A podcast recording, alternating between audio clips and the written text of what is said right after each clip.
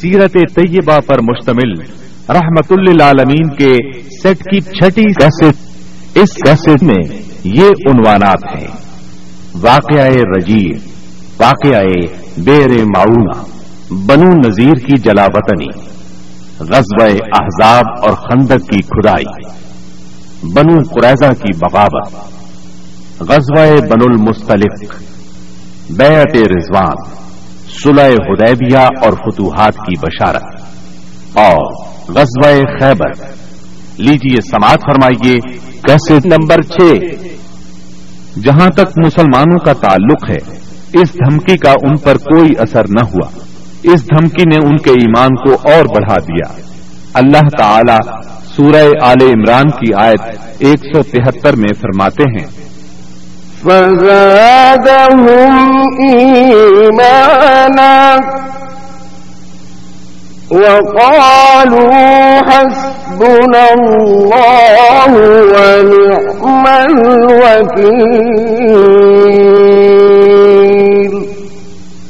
نے ان کے ایمان کو اور بڑھا دیا اور انہوں نے کہا، اللہ ہمارے لیے کافی ہے اور وہ بہترین کارساز ہے۔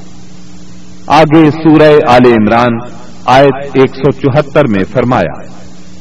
فانقلبوا بنعمة من الله وفضل لم يمسسهم سوء۔ وفضل لم يمسسهم سوء واتبعوا رضوان الله.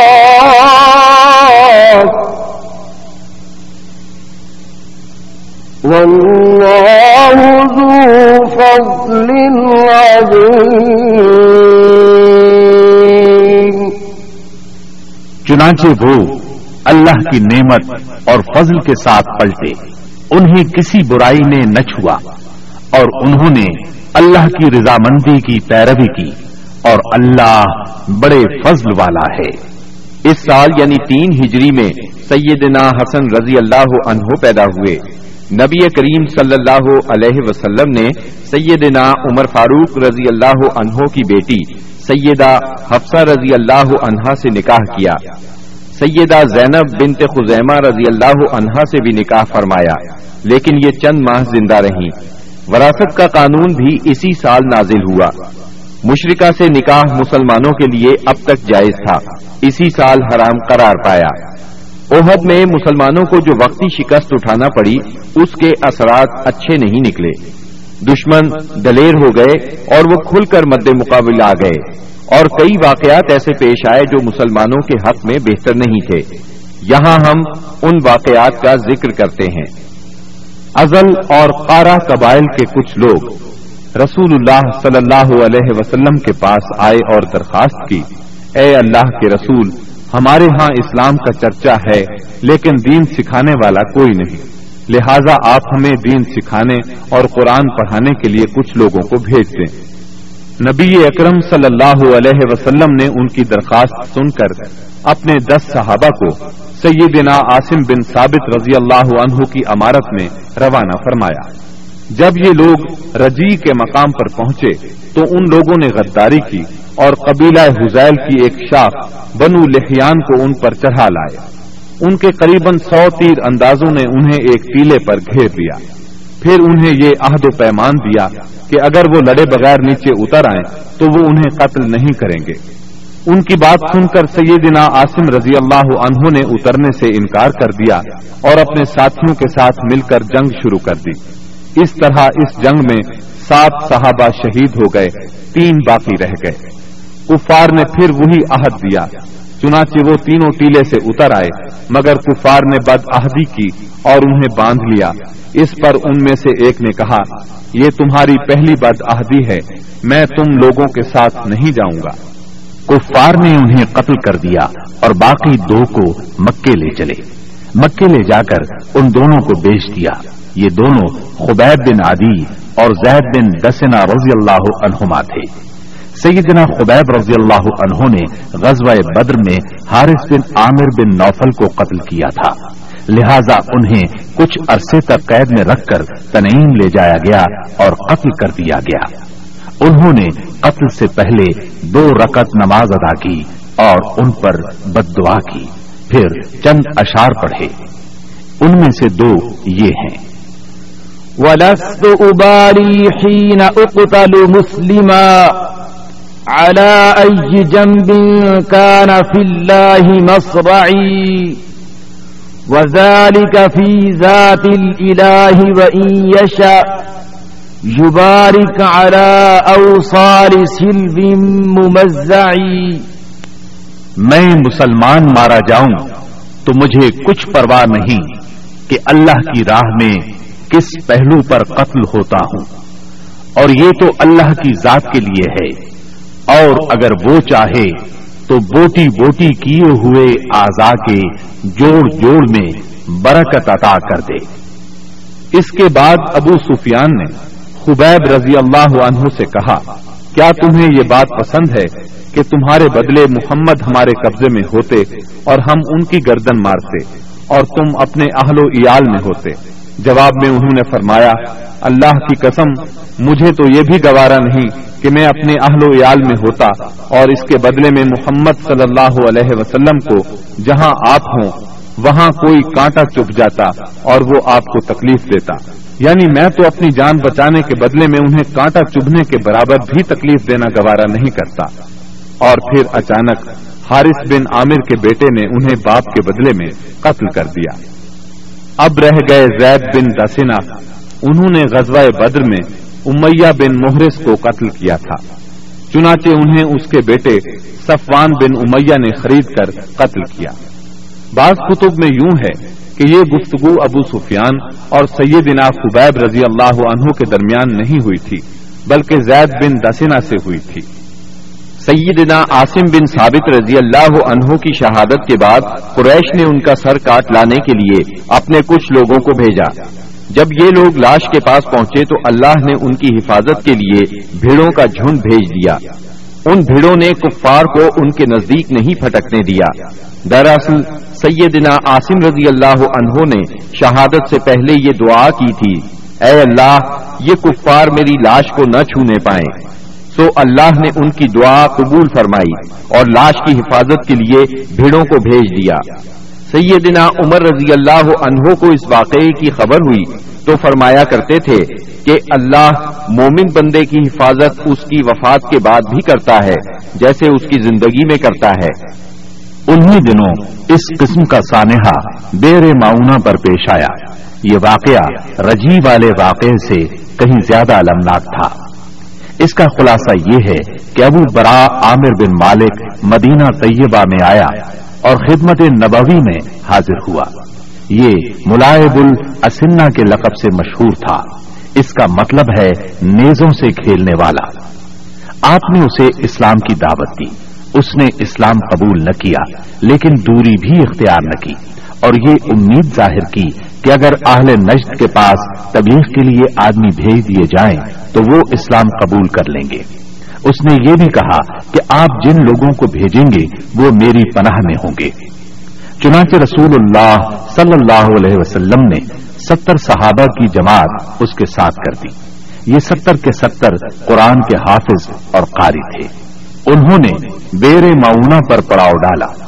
سیدنا حرام بن ملحان رضی اللہ عنہ رسول اللہ صلی اللہ علیہ وسلم کا خط لے کر قبیلے کے سردار اللہ کے دشمن عامر بن توفیل کے پاس گئے۔ اس نے خط پڑھنے کی بجائے اپنے ایک آدمی کو اشارہ کیا کہ انہیں قتل کر دے۔ اس نے کمر کی طرف سے نیزے کا وار کیا۔ نیزا آر پار ہو گیا۔ وہ یہ کہتے ہوئے گرے، رب کعبہ کی قسم، میں کامیاب ہو گیا۔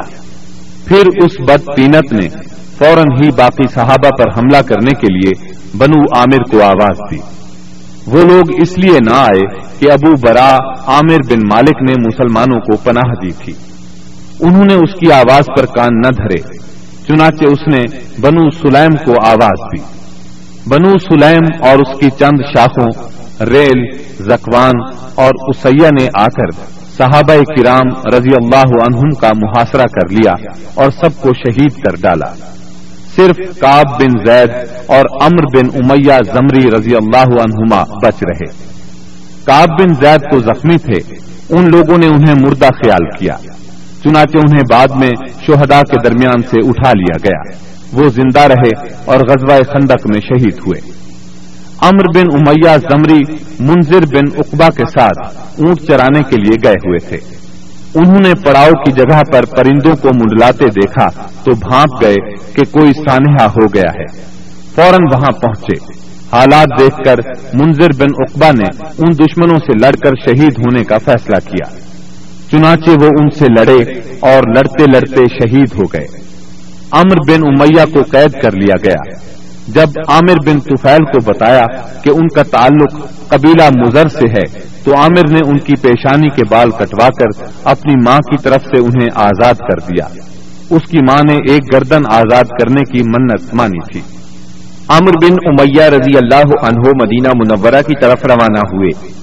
راستے میں کرکرا نامی ایک مقام پر پہنچے تو بنو کلاب کے دو آدمی ملے۔ امر بن امیہ رضی اللہ عنہ نے انہیں دشمن کے آدمی خیال کیا اور قتل کر دیا۔ حالانکہ ان کے پاس رسول اللہ صلی اللہ علیہ وسلم کی طرف سے عہد موجود تھا۔ چنانچہ جب یہ مدینہ منورہ پہنچے اور اس واقعے کی اطلاع دی تو رسول اللہ صلی اللہ علیہ وسلم نے فرمایا، تم نے دو ایسے آدمیوں کو قتل کیا ہے جن کی دیت مجھے دینا ہوگی۔ اللہ کے رسول صلی اللہ علیہ وسلم کو واقع رجی اور بیر معاونہ سے بہت رنج پہنچا۔ یہ دونوں حادثے ایک ہی مہینے یعنی سفر چار ہجری میں پیش آئے تھے۔ اور کہا جاتا ہے کہ دونوں حادثات کی خبر آپ کو ایک ہی رات میں پہنچی تھی۔ آپ نے ان قاتلوں پر تیس دن تک نماز فجر میں بد دعا فرمائی۔ یہاں تک کہ اللہ نے ان شہداء کی طرف سے یہ پیغام نازل کیا۔ ہماری قوم کو ہماری طرف سے یہ بات پہنچا دیں کہ ہم اپنے رب سے ملے تو وہ ہم سے راضی ہے اور ہم اس سے راضی ہیں۔ اس کے بعد آپ نے قنوت ترک کر دی۔ امر بن امیہ زمری رضی اللہ عنہ نے جب واپس آ کر بنو کلاب کے دو آدمیوں کے قتل کی اطلاع دی تو رسول اللہ صلی اللہ علیہ وسلم چند صحابہ کے ساتھ بنو نذیر کے پاس تشریف لے گئے تاکہ معاہدے کے مطابق دونوں مقتولین کی دیت میں مدد کریں۔ انہوں نے آپ سے کہا ابو القاسم ہم ایسا ہی کریں گے، آپ تشریف رکھیے، ہم آپ کی ضرورت پوری کیے دیتے ہیں۔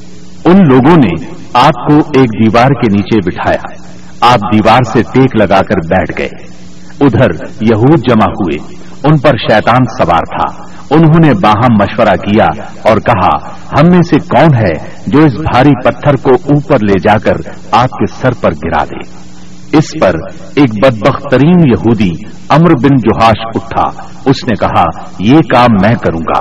پھر اس نے پتھر اٹھایا اور اس کو اوپر کی طرف لے چلا۔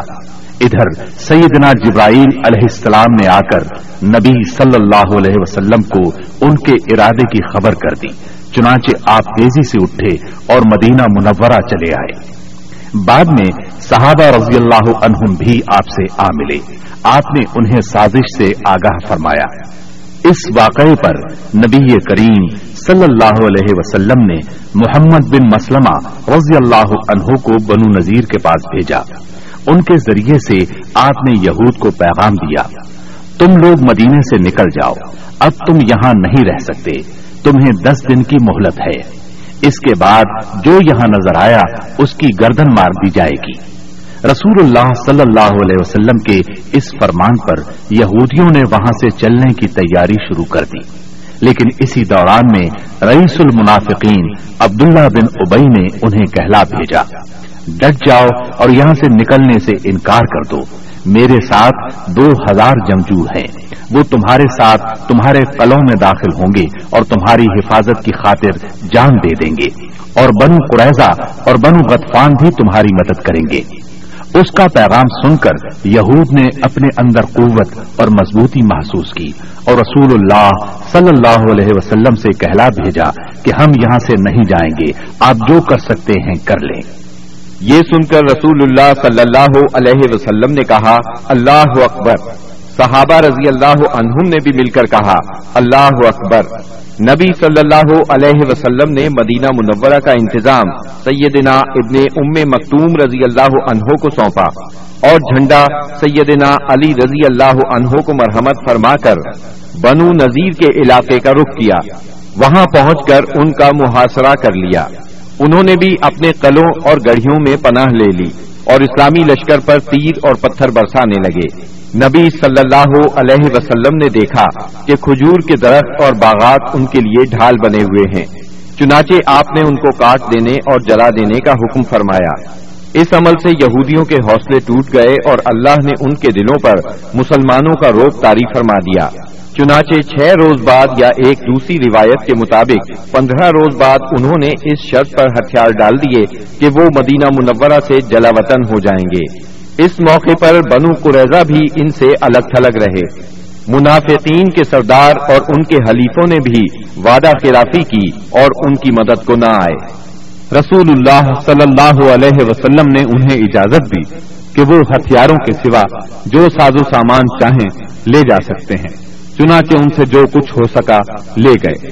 یہاں تک کہ دروازے، کھڑکیاں کھوٹیاں اور چھتوں کی کڑیاں تک لے گئے۔ اللہ تعالی سورت الحشر کی آیت دو میں اس بارے میں فرماتے ہیں۔ يخربون بيوتهم بأيديهم وأيدي المؤمنين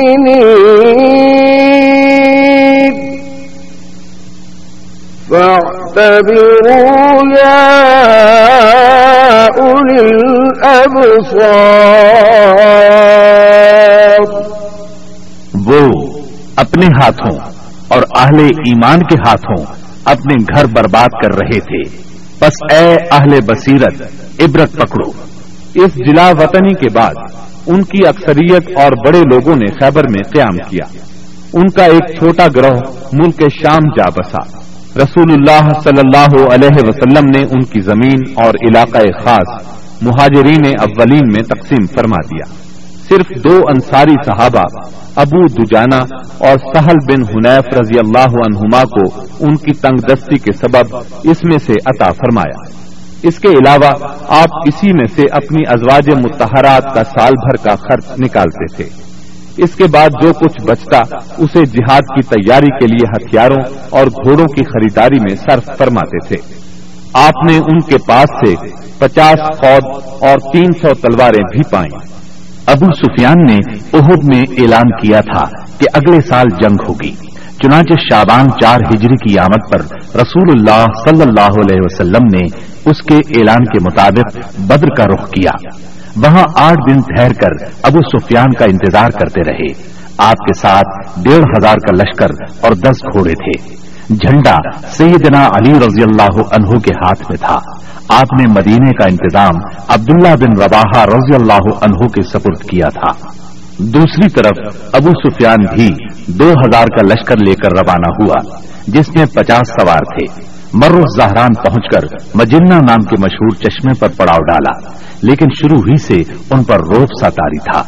واپسی کے بہانے سوچنے لگا۔ بلاخر یہاں پہنچ کر اس نے اپنے ساتھیوں سے کہا، جنگ اس وقت مناسب ہوتی ہے جب شادابی ہو اور ہریالی ہو، تاکہ جانور چر سکیں اور تم بھی دودھ پی سکو۔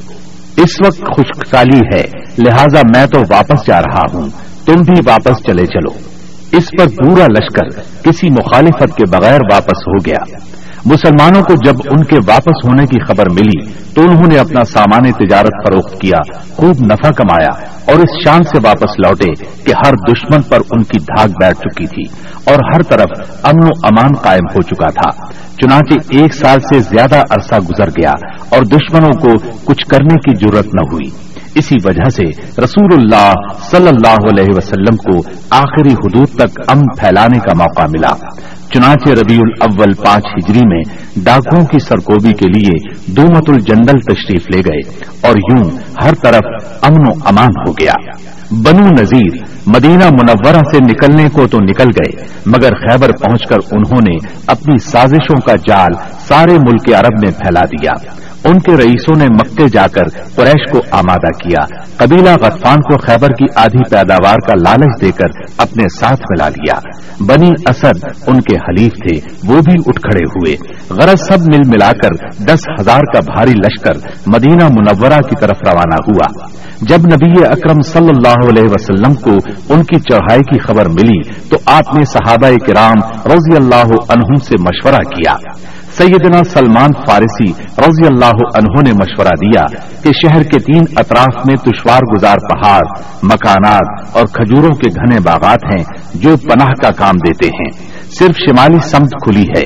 اگر وہاں خندق کھود دی جائے تو شہر کا حملہ روکا جا سکتا ہے۔ آپ نے یہ رائے پسند کی۔ لہذا آپ نے اسی جانب ہررا شرقیہ اور غربیہ کے درمیان کا سب سے تنگ مقام منتخب کیا۔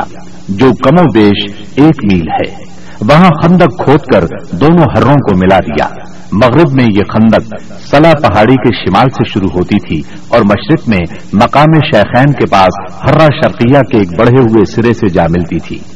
آپ نے ہر دس آدمیوں کو چالیس ہاتھ خندق کھودنے کا کام سونپا اور خود بھی خندق کھودنے اور مٹی ڈھونے میں شریک ہو گئے۔ لوگ رشت پڑھتے اور آپ جواب دیتے۔ نیز آپ رشت پڑھتے اور لوگ جواب دیتے تھے۔ لوگوں نے خندق کھودنے میں بڑی مشقتیں برداشت کی بالخصوص سردی اور بھوک کی شدت۔ لوگوں نے رسول اللہ صلی اللہ علیہ وسلم سے بھوک کی شکایت کی اور اپنے پیٹوں پر ایک ایک پتھر بندھے ہوئے دکھلائے تو آپ نے انہیں اپنے پیٹ پر دو پتھر دکھلا دیے۔ خندق کی کھدائی کے دوران بعض نشانیاں بھی دیکھنے میں آئیں۔ سیدنا جابر نے رسول اللہ صلی اللہ علیہ وسلم کی بھوک کی سختی دیکھی تو صبر نہ کر سکے۔ اپنی بکری کا ایک بچہ ذبح کیا اور ان کی بیوی نے ایک سا جو پیسے۔ پھر خفیہ طور پر رسول اللہ صلی اللہ علیہ وسلم کو چند صحابہ کرام سمیت دعوت دی۔ مگر رسول اللہ صلی اللہ علیہ وسلم سارے اہل خندق کے ساتھ جن کی تعداد ایک ہزار تھی چل پڑے۔ اور سب نے شکم سیر ہو کر کھایا۔ پھر بھی ہانڈی بھری ہوئی ابلتی رہی اور آٹے سے روٹی پکتی رہی۔ اس طرح سیدنا برا کے ساتھیوں کا ایک سخت چٹان سے سامنا ہوا۔ نبی صلی اللہ علیہ وسلم نے اتر کر بسم اللہ کہا اور کدال سے ایک ضرب لگائی تو ایک ٹکڑا کٹ گیا اور اس سے ایک روشنی نکلی۔ آپ نے فرمایا، اللہ اکبر، مجھے شام کی کنجیاں دی گئیں۔ اور اس وقت میں اس کے سرخ محل دیکھ رہا ہوں۔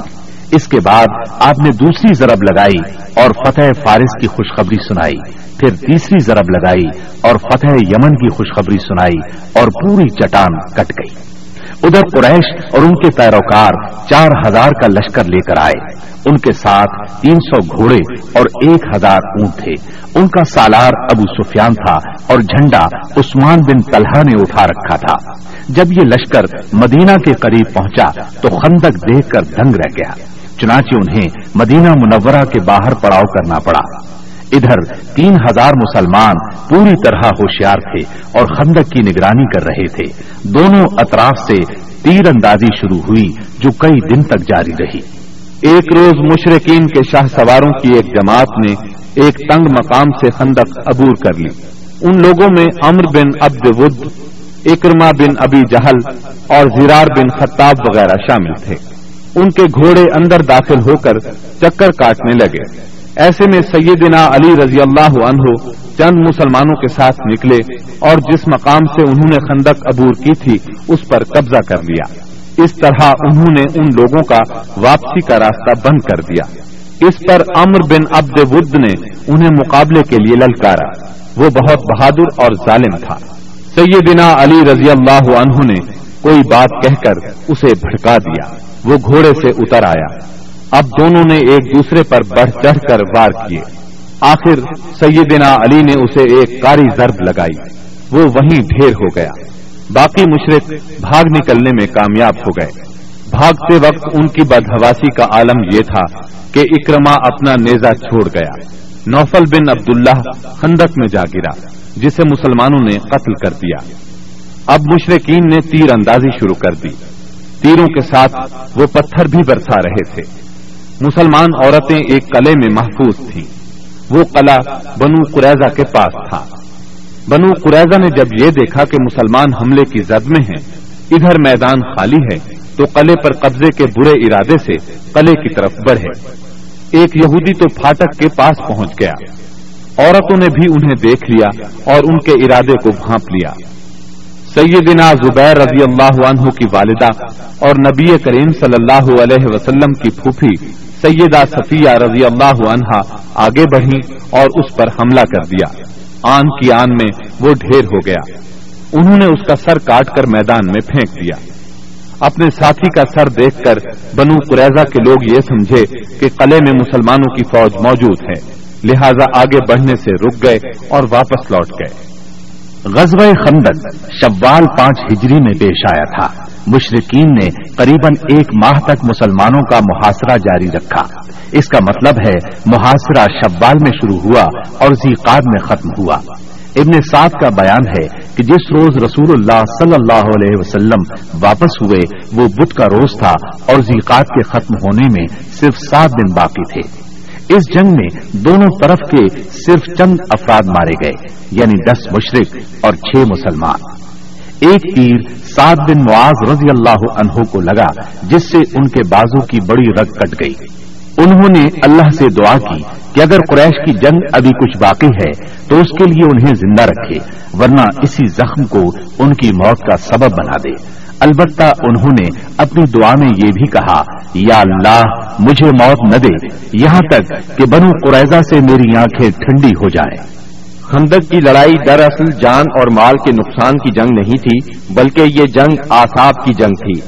اس میں کوئی خون ریز مارے کا پیش نہیں آیا، لیکن پھر بھی یہ اسلامی تاریخ کی ایک فیصلہ کن جنگ تھی۔ اس جنگ کے نتیجے میں مشرقین کے حوصلے پست ہو گئے اور ان پر یہ بات واضح ہو گئی کہ وہ مسلمانوں کی اس چھوٹی سی جماعت کو جو مدینہ منورہ میں نشو نما پا رہی تھی ختم نہیں کر سکتے۔ وہ کیا عرب کی کوئی طاقت بھی انہیں ختم نہیں کر سکتی۔ اس خیال کی وجہ یہ تھی کہ غزوہ خندق میں مشرقین بڑی طاقت، ساز و سامان اور بھاری تعداد کے ساتھ آئے تھے۔ اس وقت اس سے بڑی طاقت فراہم کرنا عربوں کے بس کی بات نہیں تھی۔ اس لیے رسول اللہ صلی اللہ علیہ وسلم نے احزاب سے واپسی کے بعد فرمایا الآن نغزوهم ولا يغزونا نحن نسير إليهم اب ہم ان پر چڑھائی کریں گے، وہ ہم پر چڑھائی نہیں کریں گے۔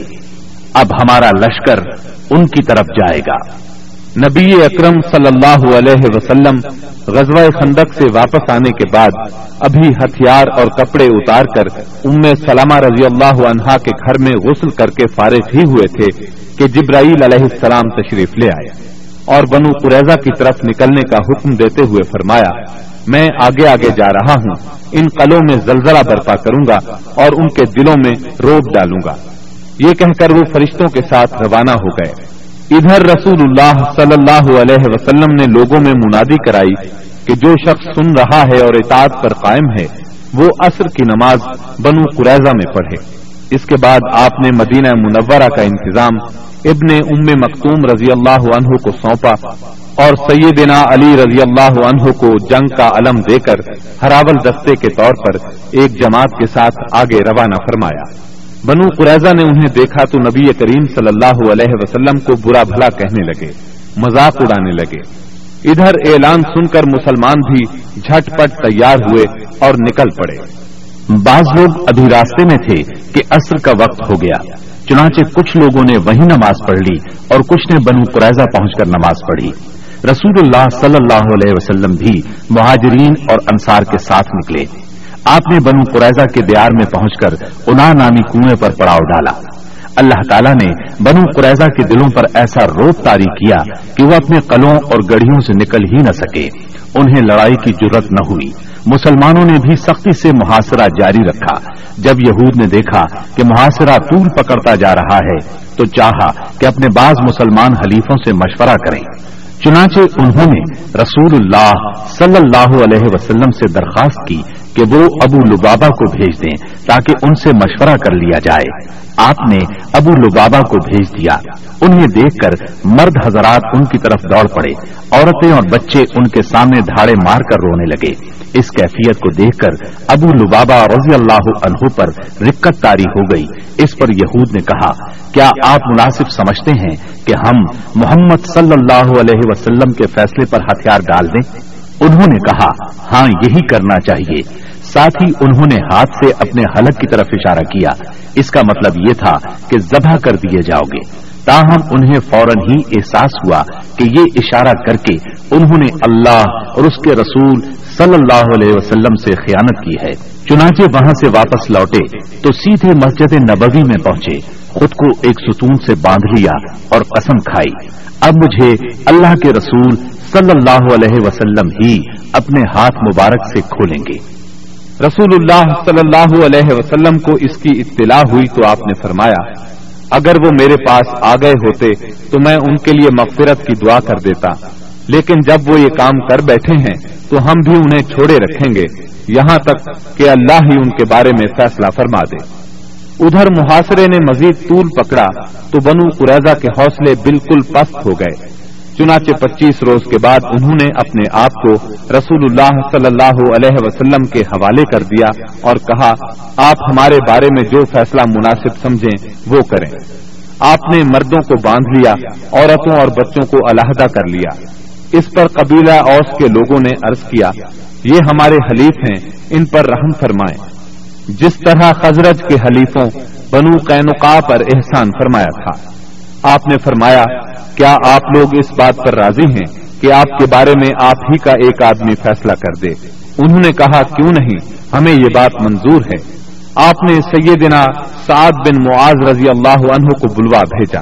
انہیں غزوہ خندق میں زخم لگا تھا۔ اس کی وجہ سے وہ مدینہ منورہ میں تھے۔ انہیں گدھے پر سوار کر کے لایا گیا۔ جب یہ رسول اللہ صلی اللہ علیہ وسلم کے قریب پہنچے تو آپ نے فرمایا، اپنے سردار کی طرف اٹھو۔ چنانچہ یہ لوگ اٹھ کر ان کے استقبال کے لیے گئے۔ انہیں دونوں طرف سے گھیر لیا اور کہنے لگے، سعد، اپنے حلیفوں کے بارے میں حسن سلوک کیجیے گا۔ سیدنا سعد رضی اللہ عنہ خاموش تھے۔ انہوں نے ان کی بات کا کوئی جواب نہ دیا۔ جب لوگوں نے بہت زور دیا تو بولے، اب وقت آ گیا ہے۔ سعد کو اللہ تعالی کے بارے میں کسی ملامت کرنے والے کی ملامت کی پرواہ نہیں۔ یہ سن کر بعض لوگ وہیں سے مدینہ منورہ کی طرف پلٹ آئے اور قیدیوں کی موت کا اعلان کر دیا۔ جب سیدنا سعد رضی اللہ عنہ اترے اور انہیں بتایا گیا کہ بنو قریضہ ان کی سالسی پر رضامند ہیں تو انہوں نے فیصلہ سنایا، مردوں کو قتل کر دیا جائے، عورتوں اور بچوں کو قیدی بنا لیا جائے اور اموال تقسیم کر دیے جائیں۔ رسول اللہ صلی اللہ علیہ وسلم نے فرمایا، تم نے ان کے بارے میں وہی فیصلہ کیا ہے جو سات آسمانوں کے اوپر سے اللہ تعالی کا فیصلہ ہے۔ یہ فیصلہ یہودی شریعت کے مطابق تھا، بلکہ ان کی شریعت کے فیصلے کے مقابلے میں زیادہ رحم اور نرمی پر مبنی تھا۔ سیدنا سعد رضی اللہ عنہ کے اس فیصلے کے بعد بنو قریضہ کو مدینہ منورہ لایا گیا اور بنو نجار کی ایک عورت کے گھر میں قید کر دیا گیا۔ یہ حارث کی بیٹی تھی۔ اس کے بعد مدینہ منورہ کے بازار میں خندقیں کھودی گئی پھر انہیں ایک ایک گروہ کر کے لے جایا گیا اور ان خندقوں میں ان کی گردنیں ماری گئیں۔ ان کی تعداد چار سو کے قریب تھی۔ یہ بھی کہا جاتا ہے کہ چھ اور سات سو کے درمیان تھی۔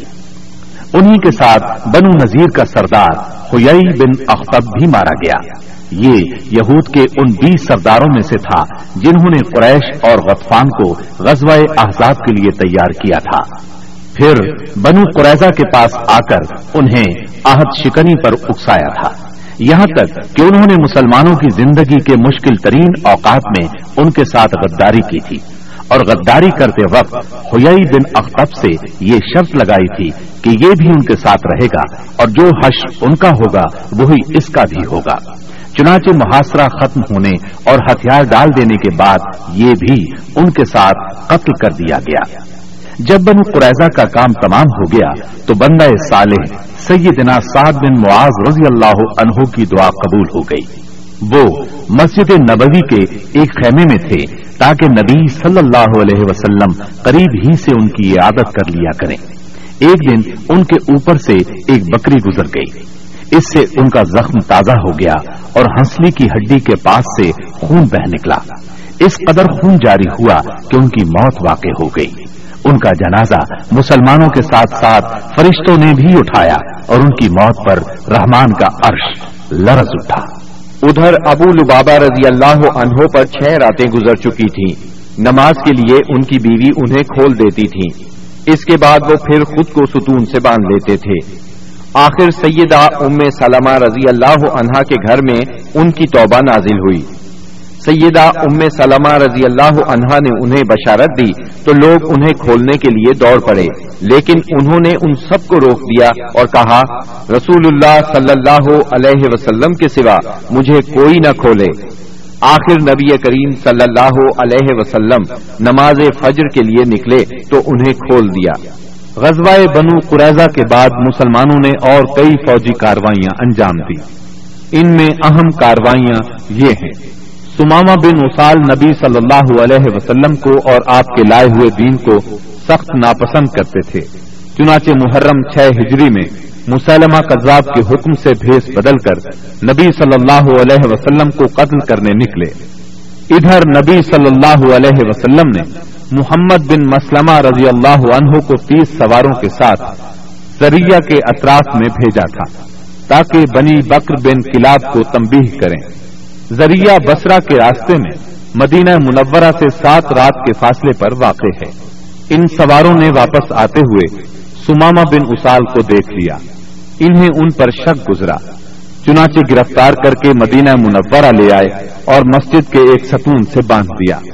نبی کریم صلی اللہ علیہ وسلم وہاں سے گزرے تو فرمایا سماما تمہارے نزدیک کیا ہے؟ انہوں نے کہا، اے محمد، میرے نزدیک خیر ہے۔ اگر قتل کرو گے تو ایک خون والے کو قتل کرو گے اگر احسان کرو گے تو ایک قدردان پر احسان کرو گے مال چاہتے ہو تو مانگو، جو چاہو گے دیا جائے گا۔ نبی صلی اللہ علیہ وسلم ان کی بات سن کر مسکرا دیے اور انہیں ان کے حال پر چھوڑ کر آگے بڑھ گئے۔ دوسرے دن نبی کریم صلی اللہ علیہ وسلم پھر اس طرف سے گزرے تو آپ نے فرمایا سماما تمہارا کیا حال ہے؟ وہ بولے، میں ٹھیک ہوں۔ اگر قتل کرو گے تو ایک کساس والے کو قتل کرو گے اگر احسان کرو گے تو ایک قدردان پر احسان کرو گے اگر مال چاہتے ہو تو مانگو، جو چاہو گے دیا جائے گا۔ آپ ان کی بات سن کر مسکرائے اور آگے بڑھ گئے۔ تیسرے دن پھر یہی گفتگو ہوئی۔ اس روز آپ نے فرمایا سماما کو چھوڑ دو۔ صحابہ کرام رضی اللہ عنہم نے انہیں چھوڑ دیا۔ اس کے بعد انہوں نے غسل کیا اور مسلمان ہو گئے۔ اسلام لانے کے بعد وہ بولے، اللہ کی قسم، اسلام لانے سے پہلے روئے زمین پر کوئی چہرہ میرے نزدیک آپ کے چہرے سے زیادہ قابل نفرت نہیں تھا، لیکن اب آپ کا چہرہ میرے نزدیک روئے زمین پر سب سے زیادہ محبوب ہو گیا ہے۔ اور اللہ کی قسم، روئے زمین پر کوئی دین میرے نزدیک آپ کے دین سے زیادہ ناپسندیدہ نہیں تھا، مگر اب آپ کا دین میرے نزدیک تمام ادیان سے زیادہ پسندیدہ ہو گیا ہے۔ واپسی پر سیدنا سماما رضی اللہ عنہ عمرے کے لیے مکہ گئے تو قریش نے انہیں اسلام لانے پر ملامت کی۔ اس پر وہ بولے، اللہ کی قسم، تمہارے پاس یماما سے گندم کا ایک دانہ بھی نہیں آئے گا، جب تک رسول اللہ صلی اللہ علیہ وسلم اس کی اجازت نہ دے دیں۔ چنانچہ واپسی پر انہوں نے اہل مکہ کے لیے گندم فروخت کرنے کی ممانعت کر دی، جس سے وہ مشکل میں پڑ گئے۔ یہاں تک کہ انہوں نے نبی صلی اللہ علیہ وسلم کو خط لکھا، اس میں اپنی قرابت کا واسطہ دیا اور درخواست کی کہ آپ سماما کو لکھ دیں، وہ گندم فروخت کرنے کی اجازت دے دیں۔ آپ نے سماما رضی اللہ عنہ کو لکھ دیا۔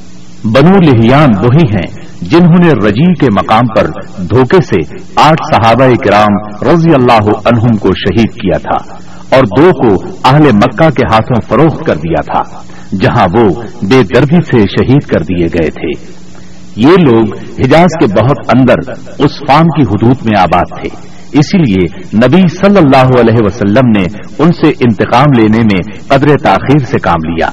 جب کفار کے مختلف گروہوں میں پھوٹ پڑ گئی اور آپ دشمنوں سے کسی قدر مطمئن ہو گئے تو آپ نے مدینہ منورہ کا انتظام ابن ام مکتوم رضی اللہ عنہ کو سونپ کر دو سو صحابہ اور بیس گھوڑوں کے ساتھ ربیع الاول چھ ہجری میں بنو لہیان کا رخ کیا اور یلغار کرتے ہوئے بطن غران تک پہنچ گئے۔ یہ امج اور عثفان کے درمیان بطن غران نامی ایک وادی ہے اور اسی جگہ آپ کے صحابہ کرام رضی اللہ عنہم کو شہید کیا گیا تھا۔ آپ نے ان کے لیے دعائیں رحمت کی۔ دو روز تک یہی قیام فرمایا۔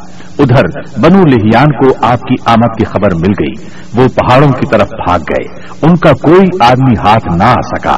پھر آپ نے اس فان کا قصد کیا اور وہاں سے دس سواروں کا دستہ آگے بھیجا تاکہ قریش ان کی آمد کا حال سن کر مروب ہو جائے۔ اس دستے نے قرا غنیم تک کا چکر لگایا۔ اس کے بعد آپ کل چودہ دن مدینہ منورہ سے باہر گزار کر واپس مدینے لوٹ آئے۔ جماعت الاولا چھ ہجری میں رسول اللہ صلی اللہ علیہ وسلم نے سیدنا زید بن حارثہ رضی اللہ عنہ کو ایک سو ستر سواروں کے ساتھ ایس کی جانب روانہ فرمایا۔ انہیں روانہ کرنے کا مقصد یہ تھا کہ وہ شام سے آنے والے ایک قریشی قافلے کو پکڑیں۔ اس قافلے کے سربراہ رسول اللہ صلی اللہ علیہ وسلم کی صاحب زادی سیدہ زینب رضی اللہ عنہا کے شوہر ابو العاص بن ربی تھے۔ اس مہم میں قریش کے ایک قافلے کا مال ہاتھ آیا، لیکن ابو العاص بھاگ نکلنے میں کامیاب ہو گئے اور سیدھے مدینہ منورہ جا پہنچے۔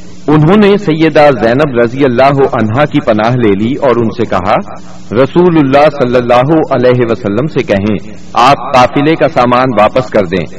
سیدہ زینب رضی اللہ عنہا نے سفارش کی تو نبی کریم صلی اللہ علیہ وسلم نے چھوٹی بڑی ہر چیز واپس کر دی۔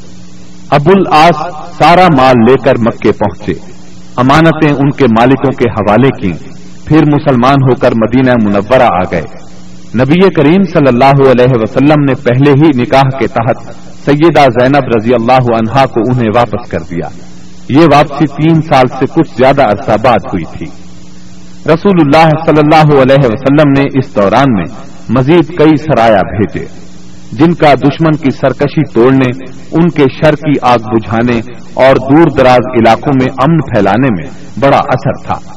پھر آپ کے پاس کچھ اس طرح کی خبریں آئیں کہ آپ غزوہ بن المستلق کے لیے تشریف لے گئے۔ یہ غزوہ پانچ ہجری یا چھ ہجری میں ہوا۔ بن المستلق قبیلہ خزا کی ایک شاخ تھی۔ قبیلہ خزا کے لوگ عام طور پر رسول اللہ صلی اللہ علیہ وسلم کے خیر خواہ تھے، مگر یہ شاخ قریش کی طرف دار تھی۔ رسول اللہ صلی اللہ علیہ وسلم کو معلوم ہوا کہ یہ لوگ آپ سے لڑنے کے لیے جنگ کی تیاری کر رہے ہیں۔ آپ نے اس خبر کی تحقیق کے لیے برادہ بن حسیب رضی اللہ عنہ کو بھیجا۔ ان سے معلوم ہوا کہ خبر درست ہے۔ لہذا آپ نے مدینہ منورہ کا انتظام سیدنا زید بن حارثہ رضی اللہ عنہ کو سونپا اور یہ بھی کہا جاتا ہے، کسی اور کو سونپا اور بن المستلق کی طرف یلغار کرتے ہوئے نکلے تاکہ بالکل اچانک ان پر ٹوٹ پڑے۔ آپ کے ساتھ سات سو صحابہ کرام تھے اور بن المستلق اس وقت قدید کے اطراف میں ساحل کے قریب مریسی نامی ایک چشمے پر پڑاؤ ڈالے ہوئے تھے۔ آپ نے اس حال میں ان پر چھاپا مارا کہ وہ غافل تھے۔ بعض کو قتل کیا، عورتوں اور بچوں کو گرفتار کیا اور مال مویشی پر قبضہ کر لیا۔ اس وقت شابان پانچ ہجری کے آخری دن تھے اور یہ بھی کہا جاتا ہے کہ چھ ہجری کے ابتدائی دن تھے۔ قیدیوں میں بن المستلق کے رئیس حارث بن ابی زرار کی صاحبزادی جویریہ بھی تھیں۔ مدینہ منورہ آ کر ان کے اسلام لانے پر نبی صلی اللہ علیہ وسلم نے انہیں آزاد کر کے ان سے شادی کر لی۔ اس پر صحابہ کرام نے بر المستلق کے سو گھرانے آزاد کر دیے۔ یہ پہلے ہی مسلمان ہو چکے تھے۔ صحابہ کرام نے انہیں آزاد کرتے ہوئے کہا، یہ رسول اللہ صلی اللہ علیہ وسلم کے سسرال کے لوگ ہیں۔ اس طرح ام المومنین سیدہ جویریہ رضی اللہ عنہا اپنی قوم کے لیے نہایت عظیم اور برکت والی خاتون ثابت ہوئی۔ اس غزبے سے واپسی پر جب مسلمانوں کے پاس پینے کے لیے اور وضو کے لیے پانی نہ بچا تو تیمم کا حکم نازل ہوا۔ اسی سال پردے کا حکم نازل ہوا۔ مسلمان عورتوں اور مردوں کو نگاہ نیچی رکھنے کا حکم دیا گیا۔ پردے کے متعلق احکامات سورہ نور کی آیت تیس اور اکتیس میں تفصیل سے موجود ہیں۔ پردے کے اس حکم سے پاکیزہ خواتین، بلکہ سبھی خواتین کی عزت و عصمت کو ہمیشہ کے لیے پناہ گاہ مل گئی اور انسانی معاشرے میں عورتوں کی عزت اور وقار کو انتہائی قابل قدر تحفظ مل گیا۔ اس طرح عورتوں کے لیے احترام میں اس قدر اضافہ ہوا کہ جو کائنات کے کسی اور نظام نے عورتوں کو عطا نہیں کیا تھا۔ خواتین کو اگر اپنا مقام، مرتبہ، حیثیت اور اہمیت معلوم کرنا ہو تو انہیں تعلیم اسلام کے راستے میں یہ سب کچھ میسر ہوگا۔ چند سال پہلے تک اسلام کے راستے میں مسائب اور مشکلات کے پہاڑ حائل تھے۔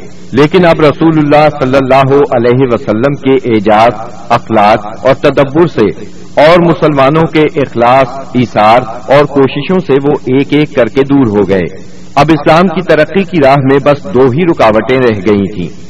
ایک مکہ کے مشرق، دوسرے خیبر کے یہودی۔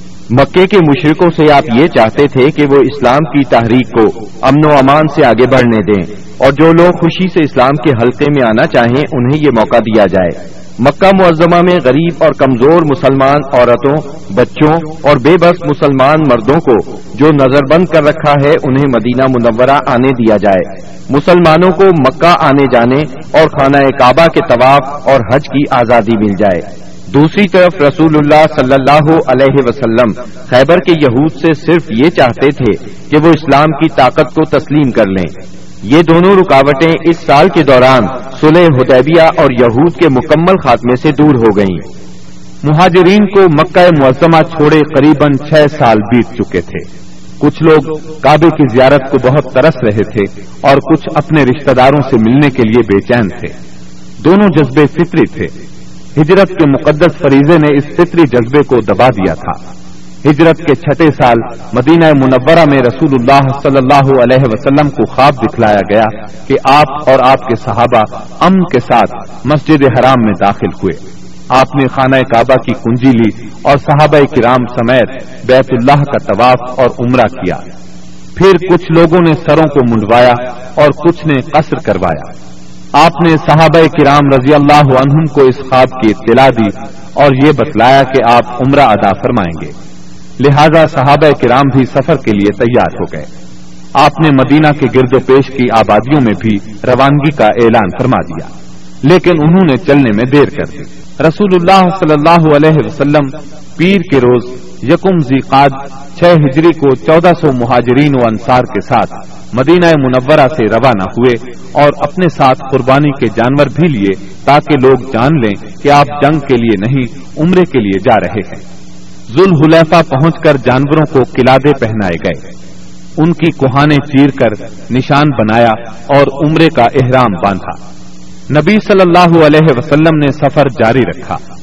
اسپان پہنچے تو آپ کو اطلاع دی گئی کہ قریش مسلمانوں کو بیت اللہ سے روکنے اور جنگ کرنے کا تہیا کیے بیٹھے ہیں۔ انہوں نے زی توا میں پڑاؤ ڈال رکھا ہے اور خالد بن ولید کو دو سو سواروں کے ساتھ اس فان کے قریب قرا الغمیم بھیج دیا ہے تاکہ وہ مکہ آنے والا راستہ بند رکھیں۔ نیز اپنی مدد کے لیے حلیف قبائل کو بھی جمع کر لیا ہے۔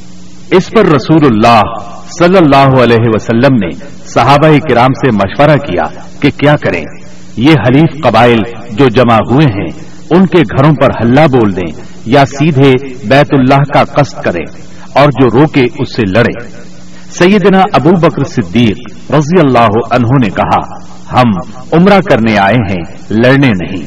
لہذا جو ہمارے اور بیت اللہ کے درمیان رکاوٹ بنے گا، ہم اس سے لڑیں گے۔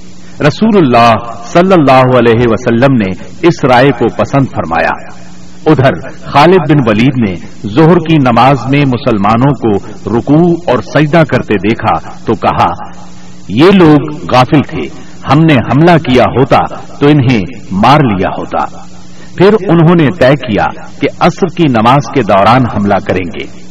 لیکن اللہ نے ظہر اور عصر کے درمیان سلاط خوف یعنی حالت جنگ میں نماز کا حکم نازل فرمایا۔ اس حکم میں وضاحت کی گئی کہ اس حالت میں مسلمان نماز کس طرح ادا کریں۔ اس طرح خالد بن ولید کے ہاتھ سے یہ موقع بھی جاتا رہا۔ پھر رسول اللہ صلی اللہ علیہ وسلم نے اس راستے کو چھوڑ کر ایک دوسرا راستہ اختیار کیا اور مکے سے نیچے داہنے ہاتھ چل کر سنیگت المرار پہنچ گئے، جہاں سے ہدیبیہ میں اترتے ہیں۔ وہاں پہنچے تو آپ کی اونٹنی بیٹھ گئی۔ لوگوں نے اسے اٹھانے کی کوشش کی تو بھی نہ اٹھی۔ اب لوگوں نے کہا کسوا اڑ گئی ہے۔ اس پر آپ نے فرمایا کسوا اڑی نہیں اور نہ یہ اس کی عادت ہے۔ بلکہ اسے اس ہستی نے روک رکھا ہے جس نے ہاتھی کو روک دیا تھا۔ پھر آپ نے فرمایا، اللہ کی قسم، یہ لوگ مجھ سے کسی بھی ایسے معاملے کا مطالبہ نہیں کریں گے جس میں اللہ کی حرمتوں کی تعظیم کر رہے ہوں۔ مگر میں اسے ضرور تسلیم کر لوں گا۔ اس کے بعد آپ نے اونٹنی کو ڈانٹا تو وہ اچھل کر کھڑی ہو گئی۔ پھر آپ نے آگے بڑھ کر ہدیبیہ میں پڑاؤ ڈالا۔ اس کے بعد بدیل بن برقا خزائی خزا کی ایک جماعت کے ساتھ آیا۔ یہ لوگ رسول اللہ صلی اللہ علیہ وسلم کے خیر خواہ تھے۔ اس نے بتایا کہ قریش آپ سے جنگ کرنے اور آپ کو بیت اللہ سے روکنے کا تہیا کیے بیٹھے ہیں۔ آپ نے اس سے فرمایا، ہم صرف عمرہ کرنے آئے ہیں، لڑائی کے لیے نہیں آئے، اور ہم صلح کے لیے تیار ہیں۔ لیکن اگر قریش نے لڑائی ہی پر اصرار کیا تو ہم اس وقت تک لڑتے رہیں گے جب تک کہ میرا سر تن سے جدا نہیں ہو جاتا یا اللہ کا حکم نافذ نہیں ہو جاتا۔ بدیل نے واپس پلٹ کر یہ بات قریش کو بتائی۔ انہوں نے مکرز بن حفظ کو بھیجا۔ آپ نے اس سے بھی وہی بات کہی جو بدیل سے کہی تھی۔ اس کے بعد قریش نے حلیف قبائل کے سردار حلیس بن القما کو بھیجا۔ جب وہ نمودار ہوئے تو رسول اللہ صلی اللہ علیہ وسلم نے فرمایا، یہ شخص ایسی قوم سے تعلق رکھتا ہے جو قربانی کے جانوروں کا بہت احترام کرتی ہے، لہذا جانوروں کو کھڑا کر دو۔ صحابہ کرام نے جانوروں کو کھڑا کر دیا اور خود بھی لبیک پکارتے ہوئے اس کا استقبال کیا۔ اس نے یہ حالت دیکھی تو کہا، سبحان اللہ، ان لوگوں کو بیت اللہ سے روکنا ہرگز مناسب نہیں۔ بھلا یہ کیا کہ لخم، جزام اور ہمیر کے لوگ تو حج کریں اور عبد المطلب کا بیٹا بیت اللہ سے روک دیا جائے۔ بیت اللہ کے رب کی قسم، قریش برباد ہوئے۔ یہ لوگ عمرہ کرنے آئے ہیں۔ قریش نے یہ بات سنی تو کہا، بیٹھ جاؤ، تم آرابی ہو، تمہیں چال بازیوں کا علم نہیں۔ اس کے بعد قریش نے عروا بن مسعود ثقفی کو بھیجا۔ اس نے آ کر بات کی۔ رسول اللہ صلی اللہ علیہ وسلم نے اس سے بھی وہی کہا جو بدیل سے کہا تھا۔ اس نے دربار نبوت کی کیفیت دیکھی تو دنگ رہ گیا۔ اس نے مکہ واپس جا کر کہا، میں نے قیصر و کسرا کے دربار دیکھے ہیں، مگر جیسے جانصار محمد بن عبداللہ کو ملے ہیں، ان کی کوئی مثال نہیں۔ ان کے نبی جب وضو کرتے ہیں تو یہ لوگ وضو کا پانی زمین پر نہیں گرنے دیتے۔ اب رسول اللہ صلی اللہ علیہ وسلم نے طے کیا کہ قریش کے پاس ایک سفیر بھیجیں جو انہیں یقین دلائے کہ آپ عمرہ ہی کے لیے آئے ہیں۔ چنانچہ آپ نے سیدنا عثمان بن عفان رضی اللہ عنہ کو روانہ فرمایا اور انہیں یہ حکم بھی دیا کہ وہ مکہ کے کمزور مومن مردوں اور عورتوں کے پاس جا کر انہیں قریب ہی فتح کی بشارت سنائیں۔ اور یہ بتلا دیں کہ اللہ تعالی اپنے دین کو مکہ میں ظاہر اور غالب کرنے والا ہے۔ یہاں تک کہ کسی کو ایمان چھپانے کی ضرورت نہیں ہوگی۔ سیدنا عثمان رضی اللہ عنہ ابان بن سعید اموی کی پناہ میں مکہ معظمہ کے اندر داخل ہوئے اور پیغام پہنچایا۔ قریش نے سیدنا عثمان کو پیشکش کی کہ بیت اللہ کا طواف کر لیں۔ اس پر سیدنا عثمان رضی اللہ عنہ نے فرمایا، یہ کیسے ممکن ہے کہ رسول اللہ صلی اللہ علیہ وسلم کو تو بیت اللہ سے روک دیا جائے اور عثمان طواف کرے؟ پھر انہوں نے سیدنا عثمان رضی اللہ عنہ کو روک لیا۔ غالباً وہ چاہتے تھے کہ آپس میں مشورہ کر لیں۔ پھر جواب سمیت انہیں رخصت کریں۔ لیکن ان کے واپس پہنچنے میں دیر ہوئی تو مسلمانوں میں یہ افواہ پھیل گئی کہ انہیں قتل کر دیا گیا ہے۔ چونکہ قاصد کے قتل کا مطلب اعلان جنگ ہے۔ اس لیے رسول اللہ صلی اللہ علیہ وسلم نے فرمایا، ہم اس جگہ سے تل نہیں سکتے، یہاں تک کہ ان لوگوں سے مار کا آرائی نہ کر لیں۔ پھر آپ نے ایک درخت کے نیچے چودہ سو صحابہ کرام سے بیعت لی۔ صحابہ نے بڑی گرم جوشی کے ساتھ موت پر اور میدان سے نہ بھاگنے پر بیعت کی۔ اس موقع پر رسول اللہ صلی اللہ علیہ وسلم نے اپنا ایک ہاتھ دوسرے ہاتھ سے پکڑ کر فرمایا، یہ عثمان کا ہاتھ ہے۔ لیکن جب بیعت مکمل ہو چکی تو سیدنا عثمان رضی اللہ عنہ بھی آ گئے۔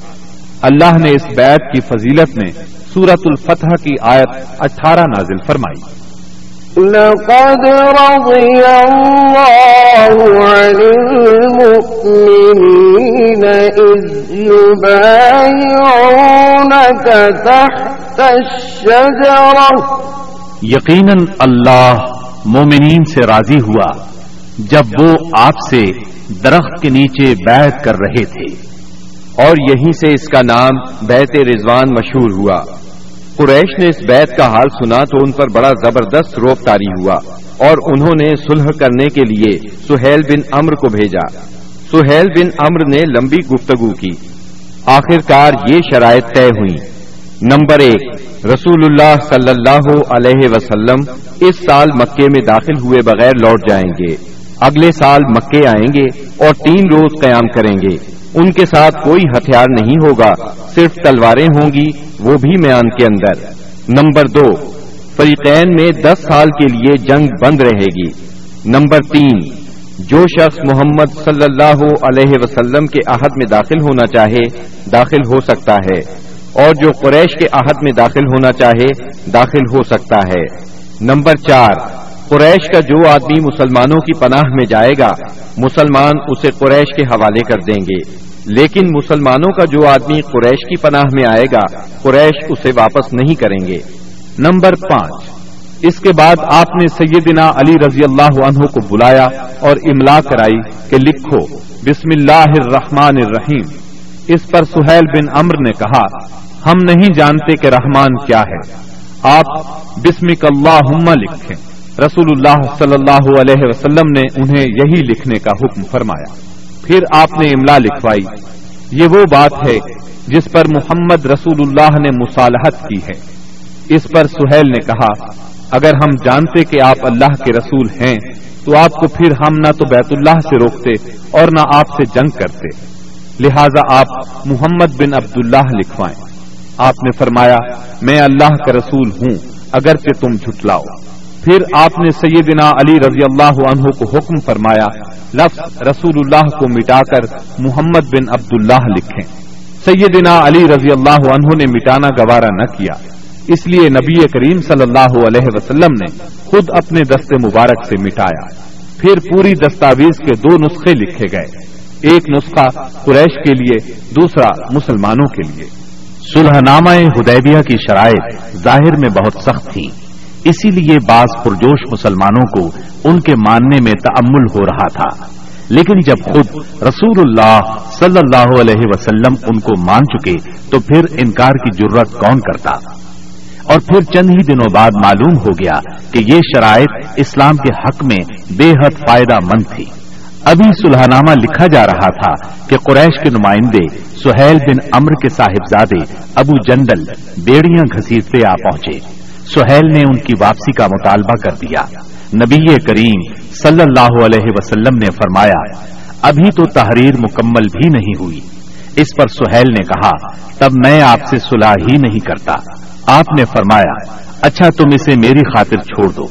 اس نے کہا، یہ بھی نہیں ہو سکتا۔ پھر سہیل نے ابو جندل کو مارا۔ ابو جندل نے چیخ کر کہا، مسلمانوں، کیا میں مشرقین کی طرف واپس کیا جاؤں گا کہ وہ مجھے میرے دین سے فتنے میں ڈالیں؟ اس پر اللہ کے رسول صلی اللہ علیہ وسلم نے فرمایا، صبر کرو اور ثواب کا باعث سمجھو۔ اللہ تمہارے لیے اور تمہارے علاوہ جو دوسرے کمزور مسلمان ہیں، ان سب کے لیے کشادگی اور پناہ کی جگہ بنائے گا۔ ہم نے مشرقین سے صلح کر لی ہے اور ہم نے ان کو اور انہوں نے ہم کو اس پر اللہ کا عہد دے رکھا ہے، اس لیے ہم بد آہدی نہیں کر سکتے۔ اس صلح کا اثر اسلامی دعوت کی رفتار پر بہت اچھا ہوا۔ عام عرب سے ملنے اور انہیں اللہ کی دعوت دینے کا موقع مسلمانوں کے ہاتھ لگا۔ چنانچہ لوگ بکثرت اسلام میں داخل ہوئے اور صرف دو سال میں مسلمانوں کی تعداد اتنی ہو گئی کہ انیس برسوں میں نہیں ہوئی تھی۔ اکابرین قریش، جو کہ قریش کا نچوڑ تھے یعنی امر بن آس خالد بن ولید اور عثمان بن طلحہ جیسے حضرات اپنی رغبت اور مرضی سے مسلمان ہونے کے لیے خدمت نبوی میں حاضر ہوئے۔ اسلام پر بیعت کی اور اس کے راستے میں جان، مال، صلاحیت، طاقت اور اپنا سب کچھ قربان کرنے کا معاہدہ کیا۔ تب آپ نے فرمایا، مکہ نے اپنے جگر گوشوں کو ہمارے حوالے کر دیا۔ محرم سات ہجری میں رسول اللہ صلی اللہ علیہ وسلم نے خیبر کا قصد فرمایا۔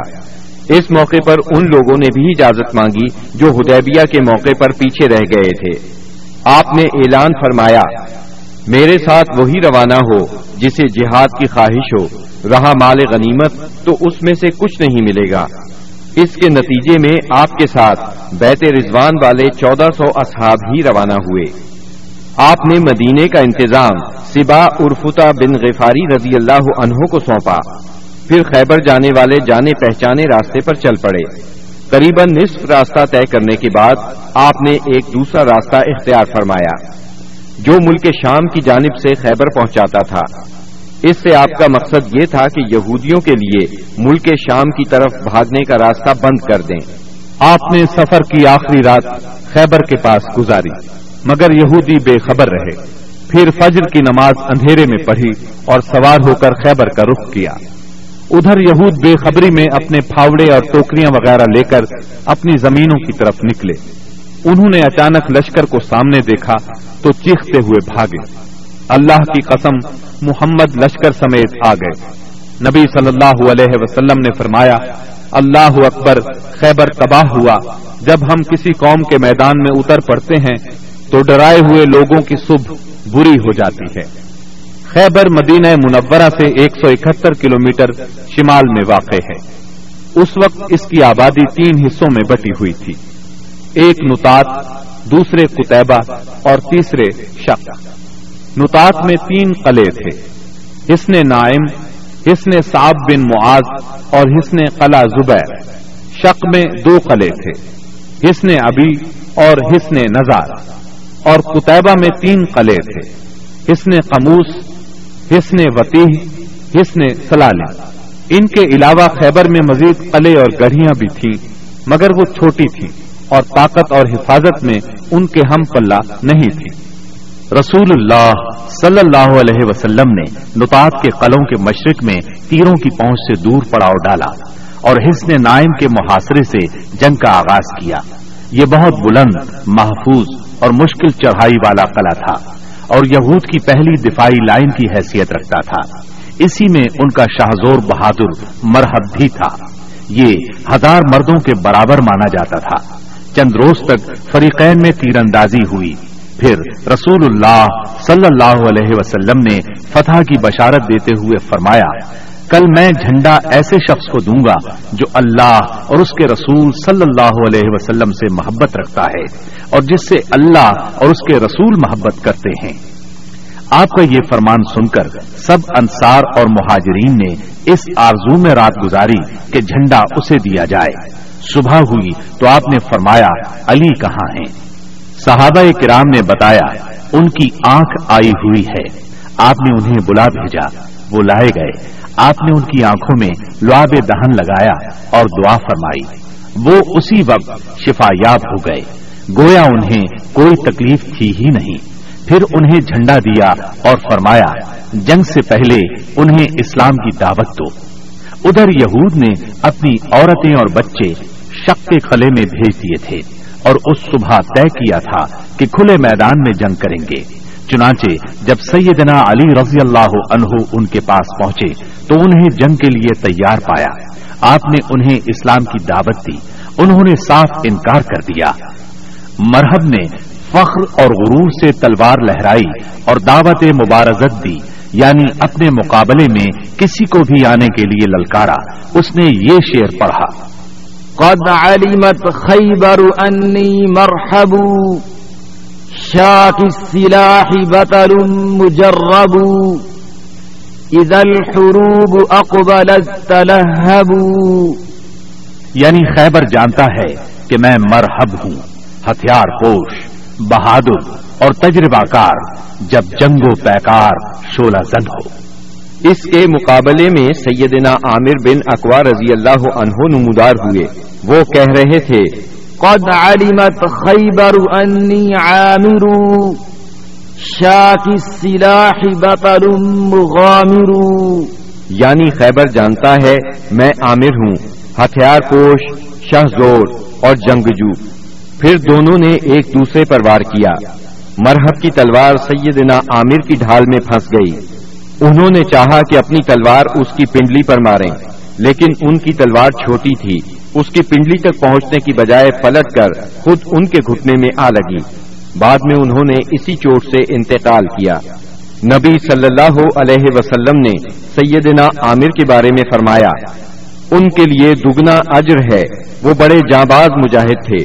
کم ہی ان جیسا کوئی عرب روئے زمین پر چلا ہوگا۔ سیدنا عامر رضی اللہ عنہ کے زخمی ہو جانے پر سیدنا علی رضی اللہ عنہ مرحب کے مقابلے پر آئے۔ آپ یہ شیر پڑھ رہے تھے۔